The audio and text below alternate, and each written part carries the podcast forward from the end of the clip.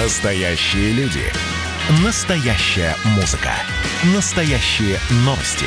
Радио «Комсомольская правда». Радио про настоящее.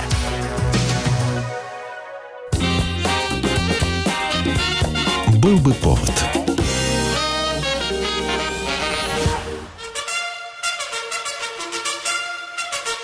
Здравствуйте, я Михаил Антонов, и эта программа «Был бы повод». 29 июля на календаре рассказ о событиях, которые происходили в этот день, но в разные годы, ждет вас сегодняшняя передача. 1836 год, 29 июля в Париже на площади Звезды торжественно открыта Триумфальная арка. Ее начали строить еще при Наполеоне, а закончили спустя 15 лет после его смерти. Началось все с того, что в декабре 1806 года, через год после Аустерлицкого сражения, Наполеон распорядился соорудить на парижском холме Шайо Триумфальную арку в честь военных побед, одержанных Францией во время революции и в период Первой империи. Знаю, знаю. Сейчас должен рассеяться туман, и выглянет солнце. Я это чувствую. Я слишком хорошо знаю солнце. Солнце сейчас? Да. Туман нужен был нам для ловушки, а солнце для победы. Несмотря на то, что ставить памятные арки для Франции было делом привычным, задание Наполеона носило монументальный характер. Это должна быть арка Исполин. Целых два года ушло на сооружение фундамента для нее. В 1810 году, когда новоиспеченная императрица Мария Луиза должна была торжественно въехать в столицу по Елисейским полям, на каменном фундаменте была наспех сделана из досок и сурового полотна декорация будущей арки. Строить арку начинал архитектор Шальгрен, но он умрет в 1811 году, и его детищу на тот момент не хватает 5 метров до проектной высоты. На какое-то время строительство отложено. Вместо череды побед у Наполеона началась череда неудач. Тем более о памятнике вообще перестали говорить после того, как русские войска промаршировали по Парижу.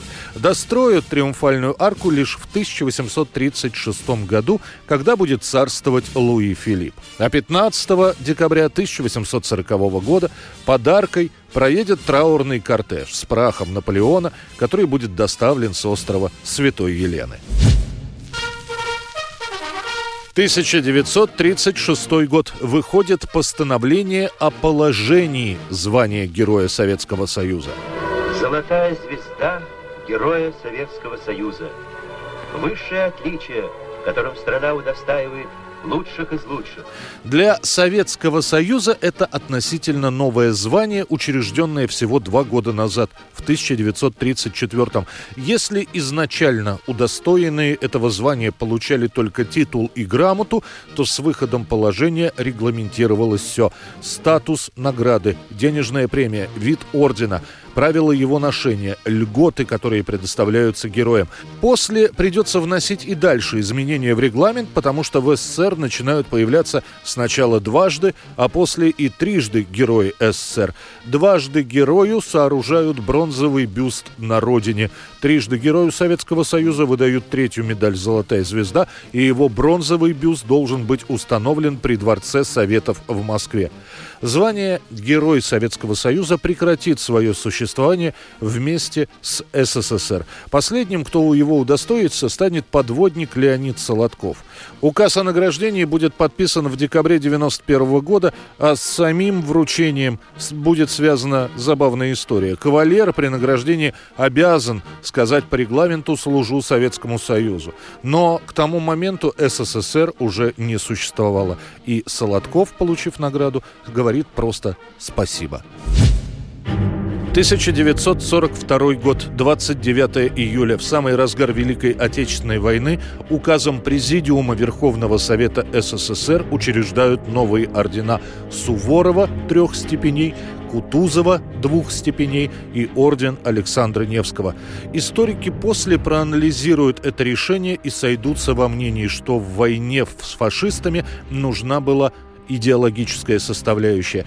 Необходимо для советских людей напомнить о победах предков, даже несмотря на то, что в самом начале советской власти имена Невского, Кутузова, Суворова были не то что под запретом, а просто лишний раз их старались не упоминать. Только-только освободили людей от царизма и дворянства, и тут на тебе, герои, два потомственных дворянина, имеющие крепостных, да князь. Но других героев-победителей не было. И вот во времена правления Сталина выходит сначала на экраны фильм Сергея Эйзенштейна «Александр Невский». Ох, и бил бы я вас, хлестал нещадно, коли проболтали вы ледовую сечу. Практически перед самой войной показывают в кинотеатрах ленту «Суворов». Похороните здесь нашу славу боевую, только вместе со мной. Седины свои позору не отдам. А после учреждения орденов снимают в 43 году картину «Кутузов». И тогда земля русская, которую враг хотел поработить, усеется остми его! Орденами награждаются как высшие командиры, им вручается самый значимый по статуту орден Суворова, он еще называется наступательным, получившие его, как правило, военные, которые успешно провели наступательную операцию или организовали прорыв. Далее идет орден Кутузова, им награждаются командиры за хорошо разработанный и проведенный план операции фронтовой, армейской или отдельного соединения, в результате чего противнику нанесено тяжелое поражение, а наши войска сохранили свою боеспособность. Третий по значению орден Александра Невского. Им награждаются командиры, причем разных соединений, дивизии, бригады, полка, батальона, взвода или роты. 1990 год, 29 июля, город Калинин вновь становится Тверью. Имя всесоюзного старосты Михаила Ивановича Калинина, уроженца Тверской области, Тверь получила в 1931 году. Это была эпоха переименований Петроград, Ленинград, Волгоград – Сталинград, а еще были города Орджоникидзе, Куйбышев, Молотов и даже город Троцк, в который превратилась Гатчина. С 1935 года по аналогии с центром и область начинают называть вместо Тверской Калининской.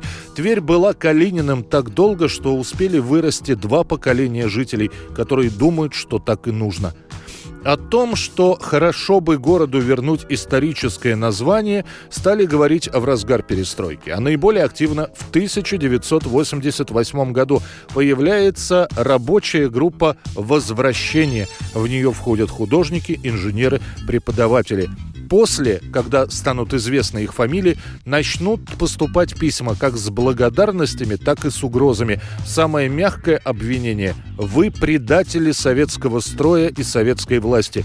К 90-му году в Калинине пройдет народный референдум, который покажет, что более 60% жителей Калинина готовы назвать себя жителями Твери. Документы на подпись к Ельцину повез первый секретарь Калининского горкома КПСС, и буквально за несколько дней переименование состоялось, а от старого названия в Твери останется лишь Калининский район.